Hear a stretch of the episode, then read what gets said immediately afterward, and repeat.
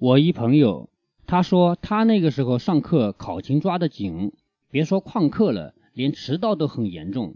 可是有一天真的就睡过头了呀，怎么办呢？装病呗。可是装病也是要有证据的。他嘴里含着一口开水就去了医务室，说我发烧了。医务室拿体温计往他嘴里一量，果然热，就给他开了个证明。他把这个事儿跟我说的时候，我很好奇的问他。你有没有想过？万一控制的不好，医务室里量出个四十五度来怎么办？他说这点数还是有的吧。这就叫猫哥不得不佩服啊，因为猫哥自己坦言，我是不会对温度有这么敏感的。当然，你要是跟火锅一样烫，我一定知道这叫烫。可是问题在于，在那么小的范围内，别说控制温度了，让我感觉一下是多少度，我都做不到。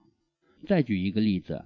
大概是十五年前，电脑刚开始普及的时候，有一款游戏迅速风靡大江南北。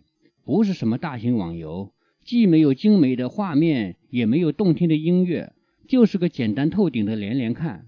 你别小看这个游戏，会玩的人和不会玩的人差距那不是一般的大。在猫哥眼里，压根儿就没有两个卡通小图案是一样的嘛。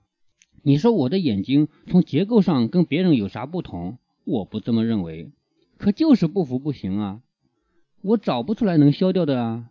人家非但一眼看过去就知道哪些是可以连起来消掉的，而且他们特别不能理解我怎么就看不出来。所以，我只能承认人的感觉是有区别的。就好像同样的辣椒，有的人连靠近闻闻都不行，有的人却能大口大口的嚼。